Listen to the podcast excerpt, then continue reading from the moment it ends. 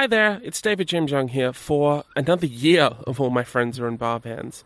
It's uh, the last episodes of twenty seventeen that you are listening to right now, and just before we get into any other uh, bits of business, I want to say thank you for listening. Wherever you are in the world, however you've come across this podcast, it's all so, so appreciated. And uh, yeah, it means the absolute world to me that you are listening to and supporting this podcast. So thank you so, so much uh, for being with me this year. I've had periods of inactivity and kind of uncertainty as to whether this podcast would continue.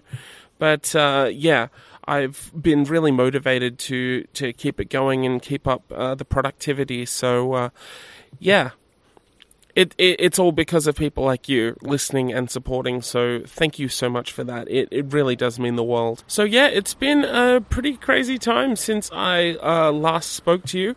Uh, since then, uh, found out that All My Friends Are In Bar Bands was featured in Rolling Stone. Yeah, no shit. Uh, so the January issue of Rolling Stone, uh, with the late, great Malcolm Young on the cover. Uh, really wonderful tribute to him in this issue. But uh, this issue is also the hot issue, uh, where they talk about uh, some of the things that are deemed hot right now. Uh, so hot uh, heroin, Britney Spears. Hot author, Sean Prescott. Hot resurrection, Freddie Mercury. Hot actress, Grace Van Patten.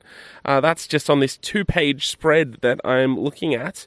But uh, hot podcasts was also one. And... Uh, lo and behold, there I am. One of the five podcasts that has been selected as one of the best podcasts to be listening to right now. So uh, huge thanks to uh, Johnny Nail for this really lovely write-up.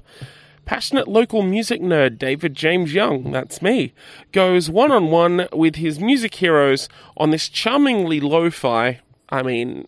I guess uh, it's one microphone and I'm recording this in my front yard, so I guess that's lo-fi. And criminally underrated podcast. That's very nice. Like, uh, I think uh, I wouldn't want to be underrated for too long. I mean, it's been three years, but, uh, you know, you do what you got to do, man. Most recently, Young, who also co-hosts a series examining every Hottest one hundred song ever, that is true, Hottest one hundreds and Thousands, if you haven't checked that out, uh, we are currently in our fifth season, and it is so much fun, so please check that one out. Most recently, Young has gone beyond the title's pub punk confines, including chats with breakout star Amy Shark, hi Amy, and revered outsider artist David Lieber Hart. Hi David. Hello, sir. Yeah, those were two of my favourite episodes this year, so I'm glad uh, people got into those. On that note, uh, of favourite episodes, uh, as soon as these go up, I am going to be putting up a poll where you can pick your favourite episodes of twenty seventeen, and uh, we'll be kicking off twenty eighteen with a best of episode, so you can have a listen to that, and you can check out a little bit of what were deemed uh, to be favourites and the best episodes of the podcast in twenty seventeen. So if that's of interest, please stay tuned, and I will have more information about that going up on the Facebook page, facebook dot com slash A M F A I B B P O D, All My Friends Are In Bar Bands podcast for short, or just type in Bar Bands. You'll be able to find us in the uh, the Facebook algorithm one way or another. But yeah, I, I literally got featured in Rolling Stone, which is something I never thought would ever happen. So yeah, it was a very, very surreal moment for me, but uh, I'm really glad that it happened. And uh, if anyone has come across my work since then, uh, thanks. I uh, hope you enjoy what you hear. I uh, hope you stick around. Let me know what you reckon. Anyway, uh, moving on to today's guests. Today's guests are two dream guests of the podcast and uh, two people, or three people technically, but two bands uh, that I absolutely love and uh, I'm really, really stoked to have on this podcast. So the first is Lauren Denitzio. Lauren Denitzio is an American singer, songwriter, guitarist uh, who has spent time in bands like The Measure S A and Worriers, which they currently front. Uh, have been for about four years now. Uh, I discovered The Measure, I think, through some online punk forum. This would have been about six years ago, and uh, was obsessed with their album Notes, which you can find on Spotify, and it's an absolute banger. Uh, but as soon as that band broke up, I found out that Lauren was starting a new band, and so I followed them to that. And uh, Worriers have since become one of my absolute favourite bands. Uh, they just toured Australia for the first time in September. They played at Poison City Weekender, and they also did a tour uh, opening for Camp Cope. So I got to see them six times on this tour. Like I said, I've literally been waiting for years and years and years for them to come to Australia. And uh, when I was first in the same room as Lauren Denitzio, it was kind of, you know, in Community where uh, Troy meets LeVar Burton? That was me. Like, I was, like, bug-eyed and, like, freaking out, and, like, I couldn't bring myself to go up to them and say anything, uh, because I was, like, freaking out. Uh, but naturally, like, I, I kind of worked up the courage after a little while, and uh, I spoke to them, and uh, they were super, super wonderful and super accommodating and kind and thoughtful, and they even remembered me from uh, some emails that I'd sent a few years before, Uh, asking if they'd ever consider coming to Australia. So, yeah, it was a real, real pleasure to get to speak to Lauren and uh, to interview them as well. Uh, huge thanks to previous guest of the show, lifetime friend of the show, Sarah Thompson, uh, for helping to set up this chat. Uh, we recorded this at the Red Rattler in Sydney, uh, just before the Camp Cope headlining show. The first couple of minutes are uh, recorded inside, and then uh, we moved it outside so that uh, we wouldn't have the sound check uh, bleeding, the Camp Cope sound check bleeding into what we were recording. So the first minute or minute or two, minute, first couple of minutes are, are a little different to uh, how the rest of it turned out, but uh, you'll figure it out. It, it's pretty easy. And uh, yeah, no major... Major kerfuffles there. The other episode you are about to hear, you're hearing one of uh, two uh, going into this, so uh, it's a kind of a choose-your-own-adventure. I decided to record the same intro for both podcasts because I am lazy. Anyway, uh, Sean Bonnette, Ben Gallaty, together they are A J J, formerly known as Andrew Jackson Jihad. They have been making Uh, wonderfully weird folk punk for over a decade now, and uh, I spoke to them while they were here in late September for their first ever headlining tour of Australia. They performed at a few different places, including the Metro Lair in Sydney and uh, Yours and Ours Festival in Wollongong. But uh, this was recorded up in Newcastle. The band were playing in the bistro room of the Hamilton Station Hotel. This was a really fun one. I had met Ben and Sean when they first came out to Australia in twenty fifteen, uh, as again, as part of Poison City Weekender. Uh, that was, uh, we, and they also did a tour with the Smith Street Band, the Sidekicks, and the Sugar Canes, which was an absolute belter. That was a really, really, really fun tour.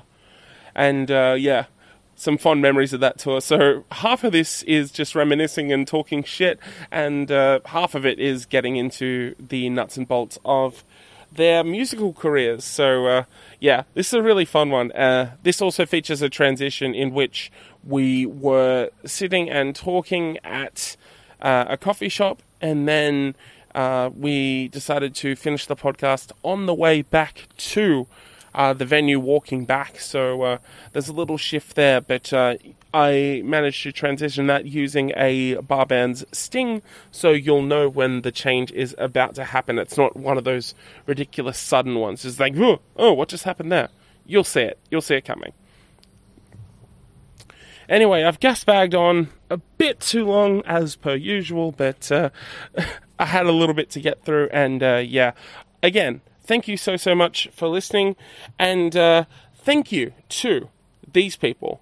These are my patrons. These are the people that support the podcast on Patreon, the absolute legends that they are, uh, putting their hard-earned in to make sure this podcast stays up online and helps to support this podcast, helps it keep it free, et cetera, et cetera, et cetera. So thank you to these absolute legends supporting the podcast over on Patreon. Thanks to Amy Gray, Andrew Nicholson, Blake Hennequin, Britt Andrews, Eleanor Shepard, Hazel Chan, Heath Anthony, Jeremy Neal, Jonathan Elvery, Karen Dennis, Kirsten Day, congratulations on the new baby, Kirsten, uh, Christy Wanmaker, Leslie Bowden, Liam Sherlaw, Lily Belnick, Matthew Lynch, Max Quinn, Rachel Maria Cox, Ryan Dunn, Sian Vanacuti, Tom Brown, Tom Kennedy, Tom Jenkins, and Zoe Lane. You can join that elite crew for as little as one dollar a month, helping to support this podcast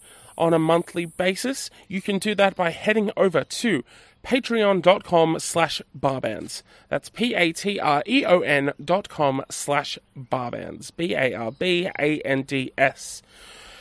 If you don't want to do a monthly thing, maybe you just want to throw in a couple of bucks, that's fine. You can do that uh, by going to paypal.me, P-A-Y-P-A-L dot M-E slash D-J-Y Rights. D-J-Y-W-R-I-T-E-S. D J Y Rights is my PayPal. And uh, yeah, you want to throw in a couple of bucks there as a one-off donation, you can do that. But if you want to do it monthly and, uh, yeah, be one of the absolute legends that supports the podcast that way, again, patreon.com slash barbands. That's going to be it for twenty seventeen. Enjoy these final episodes with Lauren Denitzio from Worriers and the guys from A J J. Have a wonderful holiday season. Have a great, safe, wonderful new year. And uh, I look forward to catching up with all of you in twenty eighteen. I'm David James Young, and all my friends in bar bands.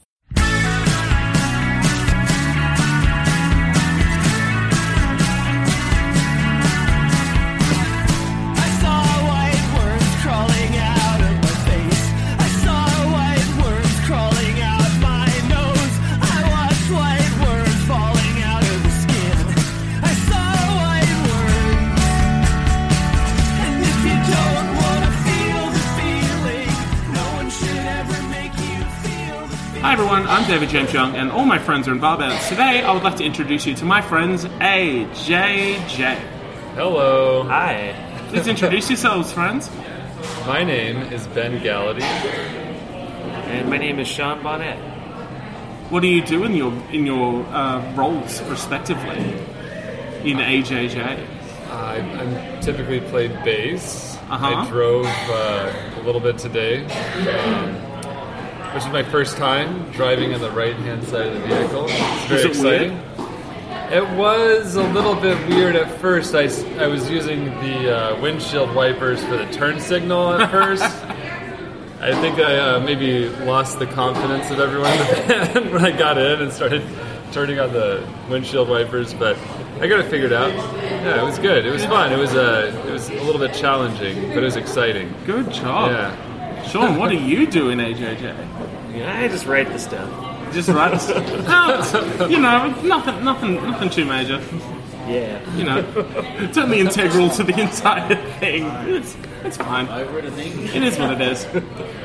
I, I drive sometimes too, but uh, but not on... I haven't, I haven't driven yet on this side of the road. You'll do it. Yeah. Yeah, I will. It'll be fun. Reckon everyone will get a go? Does everyone have their license? Yeah. Yeah. I wonder if everyone will do it. That's a good question. So driving, yeah. driving on this side of the road is, isn't so bad, but driving with a trailer always sucks. Oh yeah, it's brutal. Mm-hmm. It's very full on. Yeah. So it's it's got two it's foreign just, concepts really at the long. Same time. Yeah. Yeah. It's a very unhealthy Venn diagram right there. There's three really, if you think about it, because you're on uh, unfamiliar side of the road. Yep. Unfamiliar side of the car uh-huh. and the trailer, so you got a lot working against you. I'm unfamiliar part of the world as well, you know. Yeah, you don't you don't know those ro- roads as nearly as well as you would back home. Yeah, and the roads are lousy with, uh, with kangaroos. Yeah, I mean, you let, yeah. What's left of them? Deer, you know, same thing really, but the kangaroos jump higher. Yeah, it's true. I'd love to get that tested. Be like, all right. Just see how high one will bounce upon impact. You oh, know. Man. Well, well, I guess, yeah, man. We could, we we got could some... test it out. Yeah, the, maybe, I'm positive maybe kangaroos the, would. It, would the deer be slightly smaller than a kangaroo? Or... Depending on I'm, what I'm, type I'm, of yeah. kangaroo, I suppose, I'm, I'm, I'm too. I'm thinking yeah. like latitude and longitude, et cetera. It's, it's very confusing. Yeah. So we're in Newcastle, and it is day two of the uh, A J J headlining tour. Yes, sir. And today was apparently quite fucking brutal, trying to get from Brisbane to Newcastle. It was a long drive. Yeah. I, I reserve brutal for for other other things in the band life.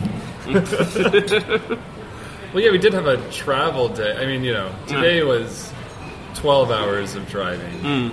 But we had lots of stops. We saw the Big Banana, you know, things like that. Yeah. But then we just, like, you know, the night before. So yesterday I'd, I'd consider it a little bit more brutal because we did the, you know. Oh, you did the entire flight. We did the flight, it? yeah. So, I mean, just the trip from L A, not to mention the connecting flights, L A to uh, Sydney was, what, fourteen, fifteen hours, something Oof. like that? Yeah. And then... Well, Two, Phoenix to L A, two hours. L A yeah. to Sydney, fourteen hours. Sydney to Brisbane, missed our flight, delayed an hour, oh, no. delayed another hour. You know, so three hours. On top of that, I had to drive from Tucson to Phoenix to start oh, yeah, to yeah. get there. Holy shit! So it's that, that shit how, how far is it from Tucson to Phoenix? Hours. Uh, two hours. Right. Cool. That's, that was a lot of hours altogether. And then we didn't. Yeah, no, no sleep.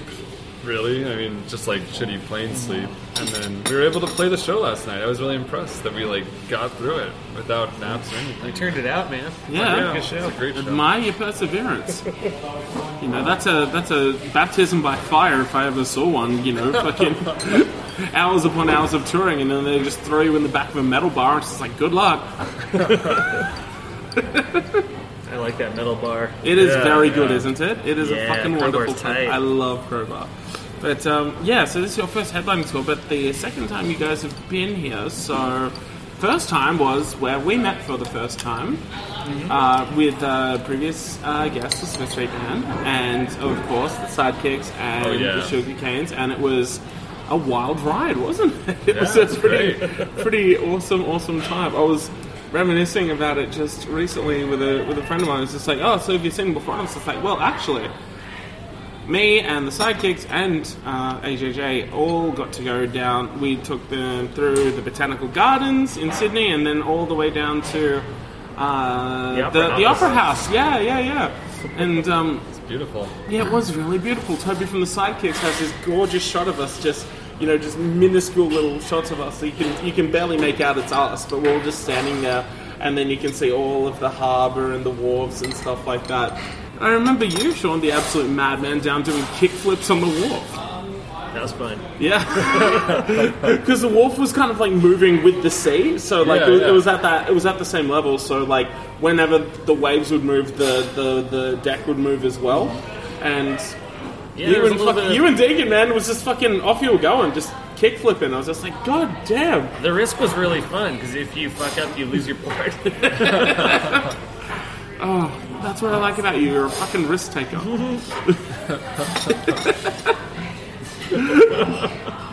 Oh, my goodness. And yeah, we were uh, also just talking about uh, the uh, the Fury Road grooming, which... Uh, What was it? What were you using? It was like cake spray or something. Yeah, it was a convection convectioner's uh, paint. Yeah, basically just like sugar. I think we sent uh, we sent someone to the supermarket to get it specifically. What are you yeah. talking about? That was spray paint. Legitimately spray paint. What? Yeah. Uh, fucking crazy. Now the statute of limitations has run out. We'll oh. talk about it. Yeah, yeah. Yeah, yeah. I mean, what can I say? You guys are rebels and you'll never be any good. Bad boys. We were born bad. Hell yeah, baby.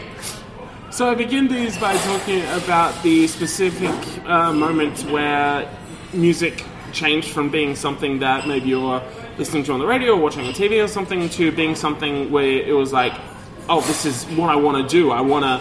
play an instrument, I want to sing, I want to be a musician. Um, Sean, we'll start with you. Can you tell me a little bit how kind of like music factored into your childhood and whether there was that kind of switch on moment as to this is what I want to do? Music was a part of my life, you know, from birth.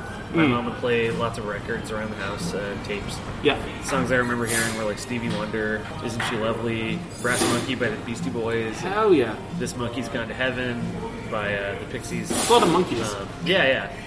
Babies love monkeys. It's true. I still do. Yeah, Curious George. He's a hit.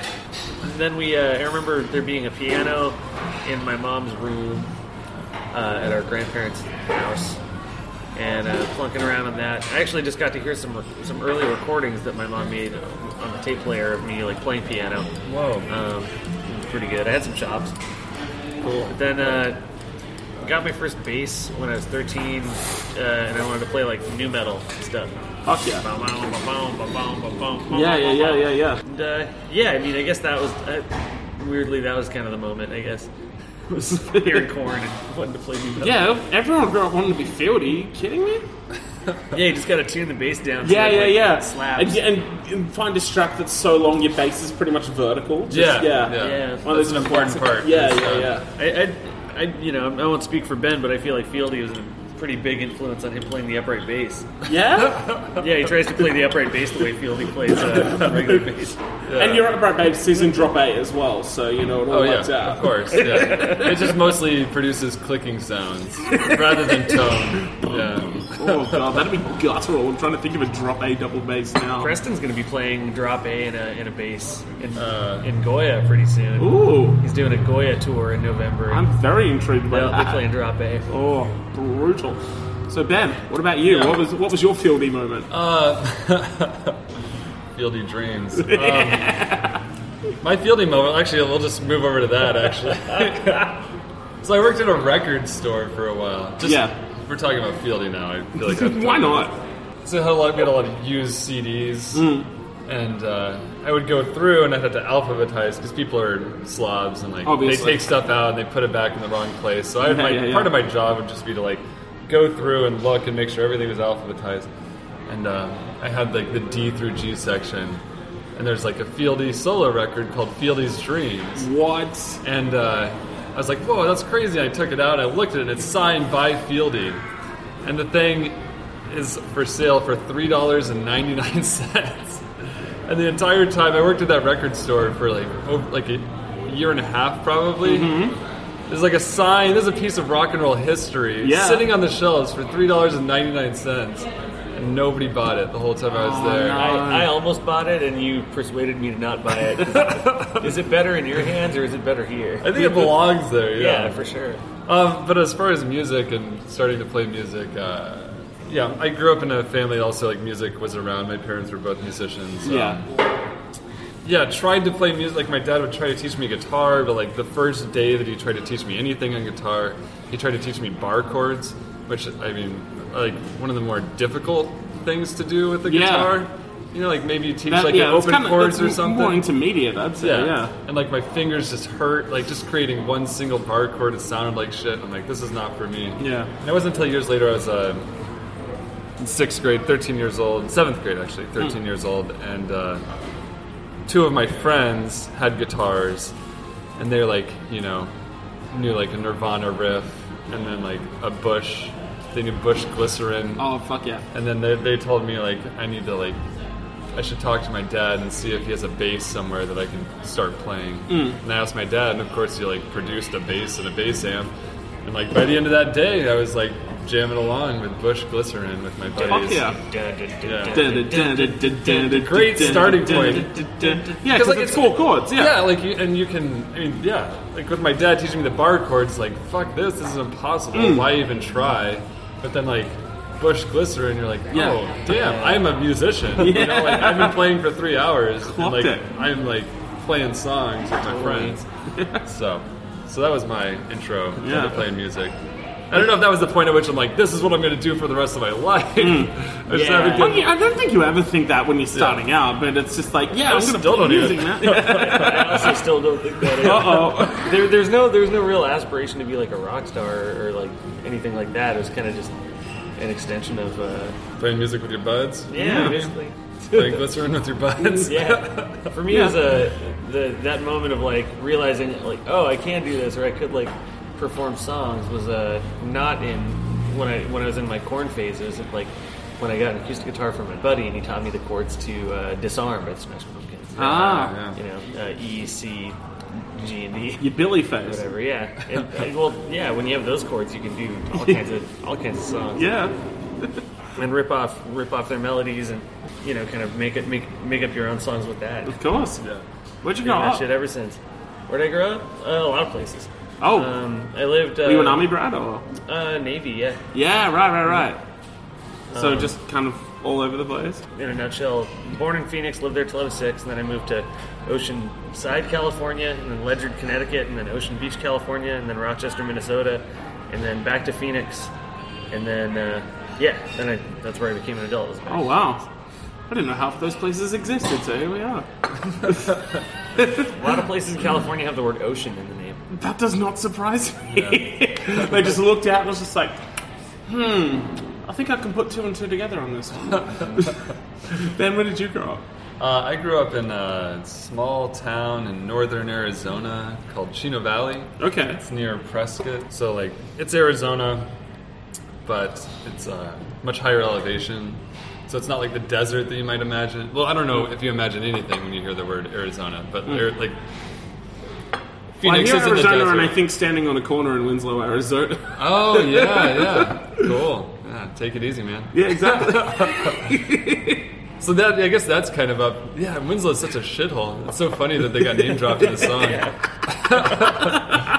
It's like a nothing, to, like, I don't know, whatever. I'm sure some people love living there. Yeah, totally. Who am I to judge? It's a real nothing town. It's a real nothing town. But yeah, so I, I grew up in uh, northern Arizona, and uh, it was cool. It was, like, pretty boring as a yeah. kid. We'd drive down, like, in high school, we'd drive down to Phoenix to go to shows and yeah, stuff. Yeah, yeah. It was a two-hour drive. I was going to say, either of you probably wouldn't have had, like, much of, like, a local scene, quote-unquote. Was it kind of a thing where...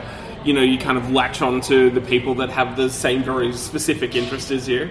It's just like, oh, you like this band? I like this band. We have to be friends now. Yeah, I mean, there was a definitely sure. a, a component of that, especially back then mm. when it was a lot harder to find out about new music. Yeah, yeah, yeah, of it's course. It's become a, quite a bit simpler for uh, the current generation, I would yeah. say. You know, because you'd have to, like, see a punk kid, which was, like, kind of a rarity, and then, like, yeah, they'd have like, a patch, and you'd be like, oh, I gotta look that up, and, like, you have to wait like two months until you drive down to Phoenix and you like scour the record store for like maybe yeah, a copy yeah, of their yeah, album, yeah. or you'd have to like get some like catalog and like write a check, like have your parents like cut a check and like fucking send it off, and then like four weeks later, like they and you never even know what the music sounds like until you get the copies that you paid for, you know. Yeah, so man.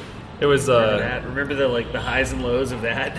Yeah, yeah. A lot of times you'd be like, you built up. You're like, whoa, that image imagery is really cool. Like, mm. You see a kid with a shirt on, like, yeah.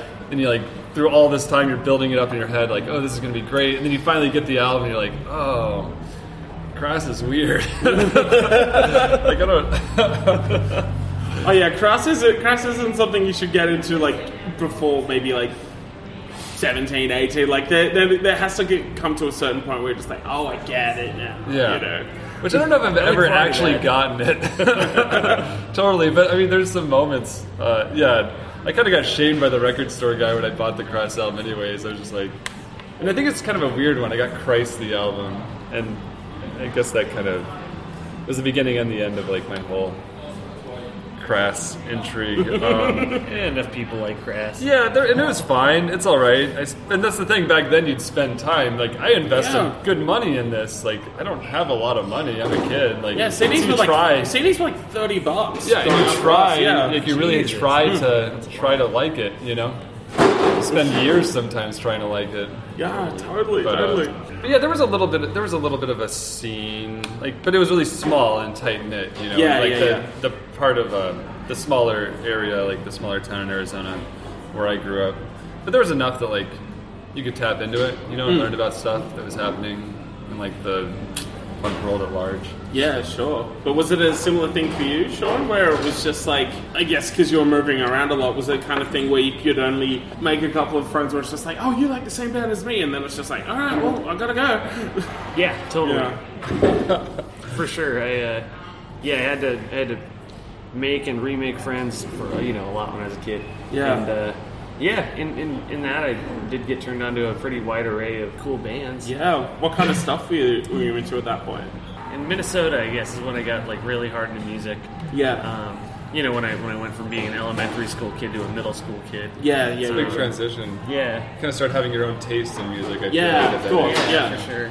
And around that time, I uh, still had the benefit of my mom's tape collection, so I listened to things like Depeche Mode mm. and uh, I, I listened to a lot of Nine Inch Nails during oh, that sure. time, and yeah, I yeah, still yeah. do, yeah. you know, pretty regularly. I listen to Nine, to Nine Inch Nails. Mm. Um, but some of the stuff that kids turned me on to was like uh, The Great Southern Trendkill by Pantera, Ooh. Um, which is like very heavy album, mm. um, especially that age too. Yeah, it's like, this is the fucking heaviest thing I've ever heard. I'm gonna punch someone out. Like oh. Marilyn Manson. Oh. Yeah, Marilyn Manson for sure. Oh, yeah. I had a friend named Lincoln that was really into Pearl Jam, and I didn't care too much for for the, the Pearl Jam albums he was playing. I like Pearl Jam a lot. But, I'm a uh, big. I was a big Pearl Jam fan. Yeah, yeah. I had a Pearl Jam hat, sixth grade. Oh, that's awesome. Yeah. Pearl Jam hat. Hell yeah. Hell yeah. When was the first time that you played live? Do you remember? Yeah, I played at a at a V F W hall, Veterans of Foreign Wars hall, um, with a uh, with a black blues band. It was it was at the uh, the black V F W, so it's, right. There's a white one and a black one, not not in not in a weird way, I don't think. But, uh, it's a different time. My auntie Shar uh, went there. Because her husband uh, husband Ernie was a veteran of a foreign war. But um, so I got to. I, she pulled some strings, and I got to go play the the twelve bar blues with that band. Oh wow! So like this little damn, little damn, white kid yeah. in middle school with all these like badass blues players. It was uh, it was adorable. Oh wow! Uh, and shameful. So, like, I, I, I, I could have played those those notes better. I'm sure one day you'll get to go back and redeem yourself. Hey guys, remember me? Down, down, down. It's the, it's the same. It's the same bass line that I play um, in uh, in Ben's band, uh, Wiccan Babysitter. Yes, Ben's got a couple blues songs, and I get to I, I, I get my redemption every time we play. Ben, can you top that for a first gig? Uh, probably not. No, but I'll tell you what my first gig was. Please do. Um, Free Delivery was the name of the band. It was me and my friend Nick, and our drummer was Angela, and actually our singer was named Travis, and uh, we played the, yeah, eighth grade dance? Maybe it was seventh grade. Mm. Um, we had three or four songs, and our singer, Travis, who was a terrible singer in the first place, got uh, in trouble. He was just like a troubled youth, you know, and uh, they wouldn't allow him into the to, to go to, to attend the dance, so he couldn't play the dance. So like the day before, we're like, oh, I guess I, I don't know. I think I sang a song, maybe Nick sang a song. yeah, yeah, yeah. And uh, then we played like Pipeline, uh, this like old like surf tune. I don't know if you're familiar with it. We played that like several times during the dance. So um, good. Had Hawaiian t-shirts. Yes! Yeah. Or not t-shirts, but Hawaiian like button-up shirts. Yeah, yeah, yeah. Um, Free Delivery. Free Delivery was the name of the band. Fuck yeah. And yeah, it was it was really uh, nerve-wracking, you know, to say the least. Yeah. But, uh, got through it. Kept on doing it. You know? Kept doing it. Yeah. Kept doing it. Here we are. Alright, brief history of stuff you guys were doing individually before you met and before A J D kind of started. Sean? I had been in a band called the Bruce Expansion Project.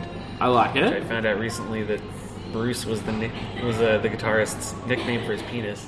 Whoa! Just wow! Proved my theory that all art comes from the junk. It's all dick based, of it. Yeah. Or you know, or, or vagina based, yeah, yeah, or whatever. Just the junk, crotch based, yeah. yeah, yeah, yeah. The rock and roll comes from the crotch. Um, now sing from your crotch. And, uh, for that, for that band, I was making up words to his to uh, to Mike's get, like guitar riffs and stuff, mm. uh, and then I was writing songs on my own using the chords that I had learned from "Disarm" by the Smashing Pumpkins at that time, and. Uh, Yeah, I wanted to come up with a... do something like that, songwriting-based. Mm. Um, and, uh, yeah, then I met Ben. Played him some of those songs. And what were you doing up to that point? Uh, so, yeah, after Free Delivery, a couple, like a year after that, um, Nick was also in the band. We started a band called Substandards when I was in high school. Mm-hmm. Um, Accurate name. The, the Substandards. There's a hyphen there too. It's pretty complicated.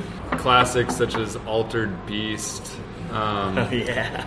What were some of the other weird songs we had? D U I. It's like D U I, D U I, driving down the street, D U I, D U I, hit everyone that I meet. Fuck John yeah. Martin. Meeting people on the street while driving. Yeah.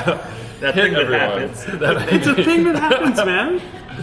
Um, but yeah, like that progressed from like, yeah, really just kind of dumb punk rock.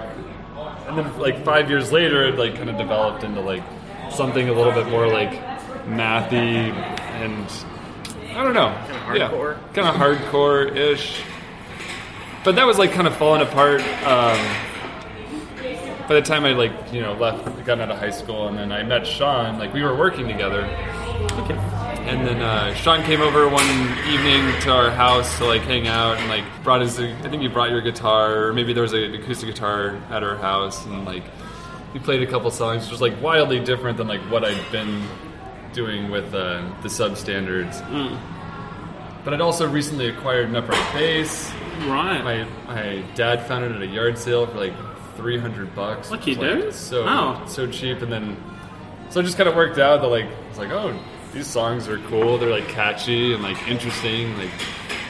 And then yeah, at that point we just started playing together, and no intentions of really like being in Australia thirteen years later, you know. But like, yeah. It all worked out.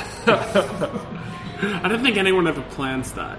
Yeah. If you, you did, it probably wouldn't work out. Yeah. You know? That's really specific. It's just like, man, in thirteen years, we're going to be in a strip. Yeah, what if I said that? Like, the first day of the night that you were like playing those songs, like, whoa, like, man, we should go to Australia and play music in thirteen years. Do you remember that envelope I gave you thirteen years ago? You should open it. Oh, wow. If you're reading this, then I am dead. If you're reading this, we're in Australia right now. Yeah! Oh, God. Is that your air horn? Yes. Oh, fuck yeah. First A J J show. When? Where? The Willow House, the coffee shop we worked at. Yeah, so that was like right after. It's like what I was talking about. Like, Sean came over, played a couple of songs. Like, oh, that's interesting. Uh, I was booking. So, okay, yeah, we met at this place, the Willow House, mm-hmm. where I was working. Sean just started working there. He started hanging out, came over, played those songs. Uh, I was booking music for like an upcoming like Friday night at the Willow House. I'm yep. like, cool, yeah. Sean, do you want to play? Or maybe you'd even like express an interest in yeah, playing probably. Or something. I'm like, cool, yeah, let's do it. And then you're like, uh, you want to like play in the band too? Like, uh, I don't really, you're like, I don't really have any songs. Like, you had a couple other people come in to like help fill out the evening because it was yeah. like. I don't know how many songs you had at that point in time, but like you were supposed Five. to fill like two hours of music. Or oh something. Wow! Yeah.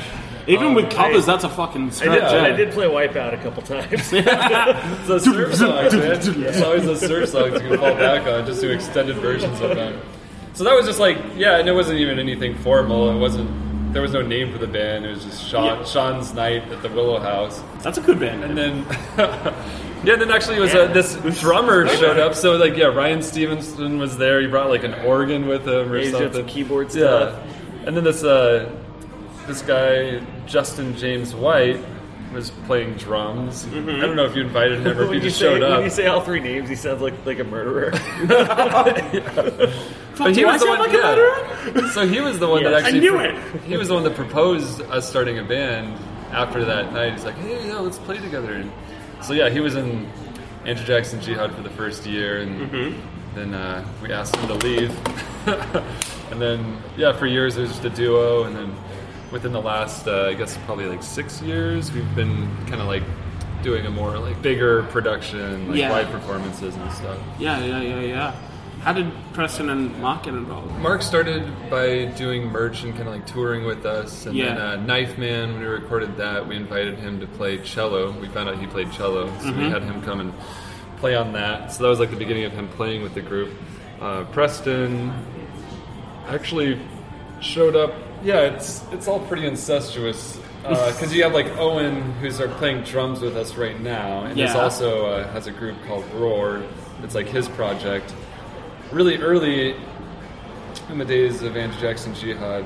I'm saying that because that's what it used to be called. I mean, we're yeah. A J J now, but uh, I'm a, I'm aware. Yeah, you know, yeah. I have a shirt that says those three those three words. So uh, yeah, Owen came over. Like it was the second recording session. We were like recording in our house, and like yeah. he came over to like play play some stuff. We'd always just have friends come over and like add tracks to like you know the upright bass and the acoustic guitar yeah, that we course, did. He brought course. Preston with him. And that was like the first time I met Preston, but then just, yeah, throughout the years, we were like friends with Preston. We had him come, uh, Can't Maintain. We were recording that, and we were like, oh, this could like, this song could really use like a ripping guitar solo. Don't Deserve Yourself. So like we had him come over and like lay down a track for that. And then on Knife Man, he kind of started playing more on the recordings, and then he just like was an obvious choice for a live performance, like doing keyboards and like yeah. guitar and stuff. So just like, yeah, kind of slowly. Was around in like the early days, but then his role just kind of became bigger and bigger yeah, throughout as time yeah. passed. What do you guys remember about touring as Andrew Jackson Jihad for the first time? A lot of days off. Yeah, a lot of shows that fell those through. Those are handy. I've heard they're good. Not uh, if you have too many of them. If you're not playing, you're paying. Yeah, this is true. So, okay, we had a nineteen seventy-nine Ford Econoline van. Okay. Had uh, totally fucked up steering. Where like yeah, you uh, just like you'd hold so the funny. wheel, just hold it in place, yeah. and then they would just start drifting. So like you'd have to catch uh-huh. it over here, and then like it'd start drifting over here, and you'd have to catch it. It was just like so you'd white knuckle the wheel the entire time, and like could never just stay straight. You're just like yeah, yeah, yeah. It was it was really terrifying. Um, which we had like a loft in it that we'd sleep in. The first day of tour. Well, the first couple of nights of tour, we were in uh, L A, yeah. and we just like lived in a parking lot. Hollywood Boulevard. On Hollywood Boulevard. Which we L A made it, baby! Yeah, yeah, exactly. It's, it's, like, it's like that Out in the Great Wide Open Tom Petty song. We're like pee in the corner of the parking lot yeah. and stuff. Yeah, like, we're in Hollywood, baby! Up, like, look, up there on the sign, I sleep in the O. It was brutal. And then, yeah. yeah, I mean, most of that tour was, like, sleeping in Vaughn's parking... Lots of parking lot sleeping, I guess. You yeah, know? Totally. Oh, was it one of those things where, like, cops would come and knock on the window at, like, six in the morning? Pretty good tint on the windows, so they didn't Ooh. know we were in there, I don't think. That's handy. Yeah, yeah, it's great. That Tour- was actually touring pretty cool. Tip. The... Get a good so tip. We did have a loft in it, but that... Later on, we realized that you could like fold both rows of seats down, and like it would just create like one continuous bed. Oh yeah, yeah. Lots of shows fell through. We were supposed to go to Canada on that tour, and then like it was back in the day where Rich from Motorama never answered his phone. Oh, yeah. call yeah. out! Shots fired. You know those things where like you book the show in advance, like yeah, we'll take care of you, we got you covered, and then it would just like you show up in the town, like you're trying to make contact, and like less and less like responsive to your calls and emails and stuff until like you get there and then like they're just like totally ghost you. Yeah. Like, that cock from Olympia. Yeah. Olympia. I can't remember that guy's name, otherwise I'd say it. Mister Black. Lonnie Cardwell. Oh yeah, this, Lonnie this, Cardwell. This, oh, he's cool. This Christian cool cowboy guy. named Lonnie Cardwell set up three shows for us in uh, in rural Idaho. Yeah, and that was awesome. Really fun. Well, set up a show. I, I don't know. Like yeah, he took he us to an open mic. That was one of the shows. Then he it's brought kind of a setup. Then he brought us to a like a biker bar, and uh, then we left. Oh my god! And then it we, turned then out. We went to a, then we went to another bar and like played in the corner, but I don't think anyone knew that we were gonna play. Yeah, no, I don't think it was Still, sanctioned it was, or anything. It was tight. That guy was great. We stayed on his. We stayed at this ranch that he was living at. Yeah, we, uh, it was good. Fuck. Oh, Fourth of July. So we had Fourth of July in uh, Seattle at a place called the Fire Breathing Kangaroo. Oh, that was tight. That was really cool. So after that first tour, did you guys kind of? Was it kind of like a learning curve where the next time you went out, it was just like, okay, now we know what to do. It gets easier every time. Yeah, yeah, yeah. I can imagine. You, you know, even even you're, now, you're a fool yeah. if you yeah. think you'll ever have it figured out. Mm. But it's just like all this tweaking. I don't know, those thirteen details, years, though. Like that's that's good innings. Yeah, I don't know. We're some... better. We're better than a lot of bands at touring, but but we get better. Not the best. Yeah. So we're better than we were a year ago, even. You know? Sure. I'd yeah, say yeah. just like I don't know. Yeah, tweaking those minor minor details, especially like when it comes to international touring. You know, figuring out just like these tiny ways to make it work just a little bit better. Yeah, you know? yeah, yeah. Like, And so when uh, did that when did that start? International touring? Yeah, yeah, yeah. What was our first? I think our first time to England and Europe was two thousand nine, probably, with Kepi Gooley. Sounds about right. Which was uh, great because uh, Kepi Gooley's like fucking veteran, mm. road veteran for yeah. sure. Kepi Gooley's next level figured it out. Yeah, and he was able to, like, you know, just to be under his wing, for him to like kind of put that whole thing together and invite, invite us along was really great, because you just get like, you know, having somebody along that has experience, mm. especially when you're like in such an unfamiliar environment as like, you know, a foreign country for the first time. What was it like, kind of playing to, you know, an audience that was, you know, quite literally very foreign to you guys, that a lot of people probably wouldn't have heard you before? It's good. Yeah, I mean, you just get out there and you do your best, you mm. know? Yeah, like, it's, it's really fun to try to win over a crowd. Have you found that, that more and more with, like, I guess, you know, like, it coming over here for the first time, for instance, you know, like playing with Smith Street Band, which is obviously a very well-established band, and then, you know, playing to an audience that, you know, mostly, you know, obviously a lot of people came to see you guys, but also a lot of people would have just known Smith Street Band, not known any of the other bands on the bill. Yeah, it's great. It's like, as long as you're playing in front of people and you get a chance to try to win them over, I love that. Mm-hmm. There's a big difference between, like, our first tour of Europe and, and our first tour of Australia, because, like, well, the big the big difference is that we're, there were way more people for Smith Street Band mm. than, uh, than for us and, and Kepi. Like, I mean, and, and I'm not saying that in a sad way at all. It's just mm. the fact that Smith Street has fucking huge shows here. Yeah. Yeah. It's so cool. And that was two years ago. The shows are even bigger now. Yeah. Yeah. I've heard I've heard rumors of some of the some of the supports they're thinking of bringing out, like bands that are like, you know, way more massive than uh, than we, we will ever be. Yeah. Sure.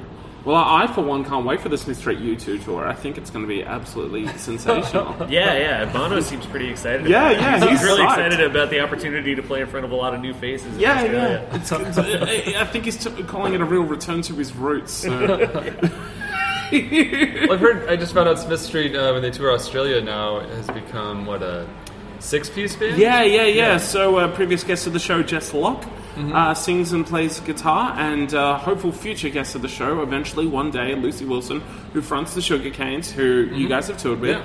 uh, is, is uh, a kind of jack of all trades. So she sings, she plays guitar, keyboards, bit right? of keyboards, bit of percussion, bit of tambourine, everything. Dang. Yeah. So yeah, just because there's so much on that last record, you know, yeah. like instrumentation wise. So um, yeah, they've kind of expanded out to being a six piece, and yeah, got to see it live Sweet. for the first time in, in May, and it was very very fun.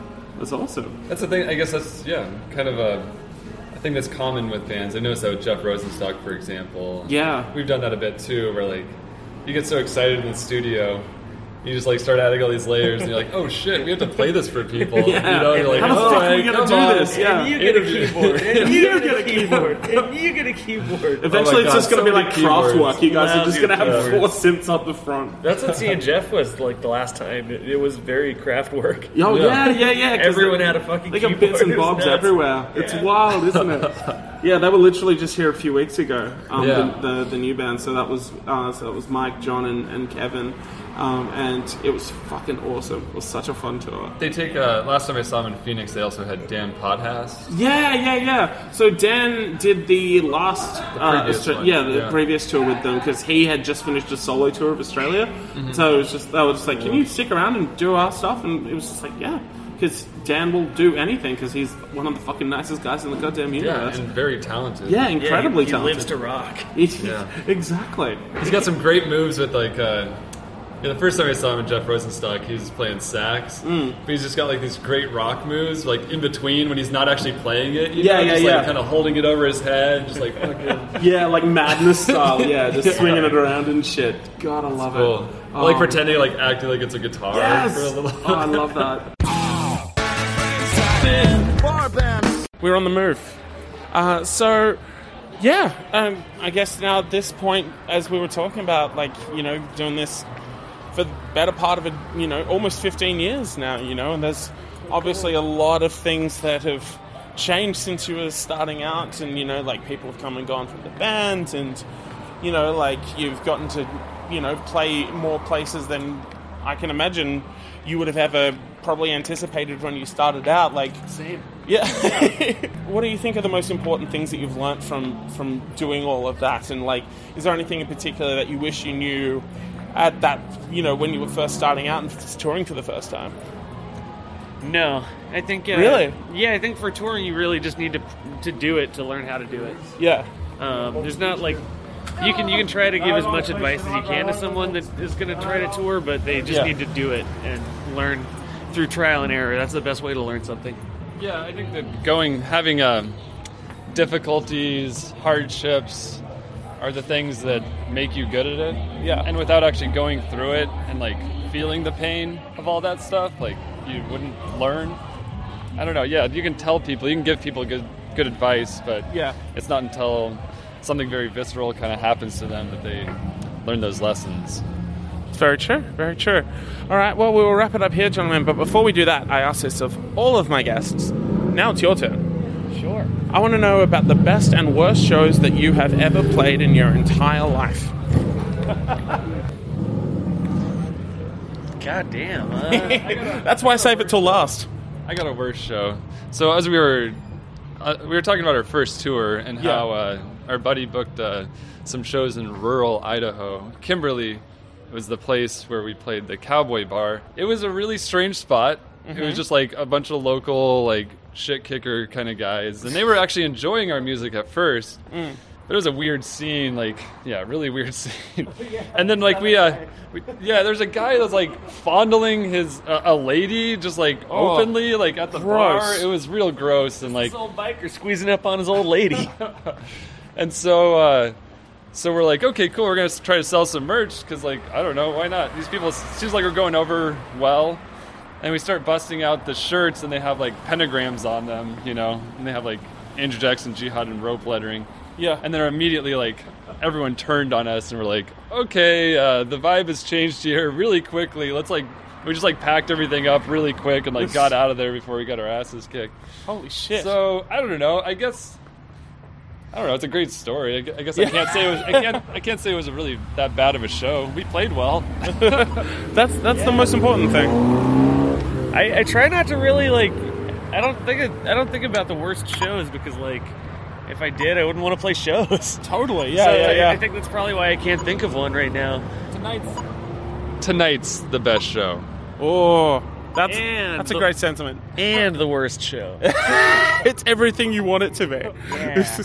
Well, can, oh, all right. Well, if you if you can't think of any worse ones, what what what's what's some of the best ones that, that come to mind? Hmm. What makes you oh. want to do this? Last night in Brisbane was awesome. Yeah. Yeah, yeah. That was the. Uh, that might have been our best out of country show. Wow, that's ever. a huge call. Um, yeah, it was it was great. Killer energy, um, wonderful crowd. Uh, and I guess our high, you know, one one highlight, our, our biggest show ever, uh, our biggest headlining show is actually with the Smith Street Band uh, mm. uh, at uh, the Metro. That was like our to, to record our record biggest headlining shows. Smith yeah. Street Band, Jeff Rosenstock, and Chumped with uh, with us at the top. Was that in the Metro in Chicago? Yep. Oh, awesome.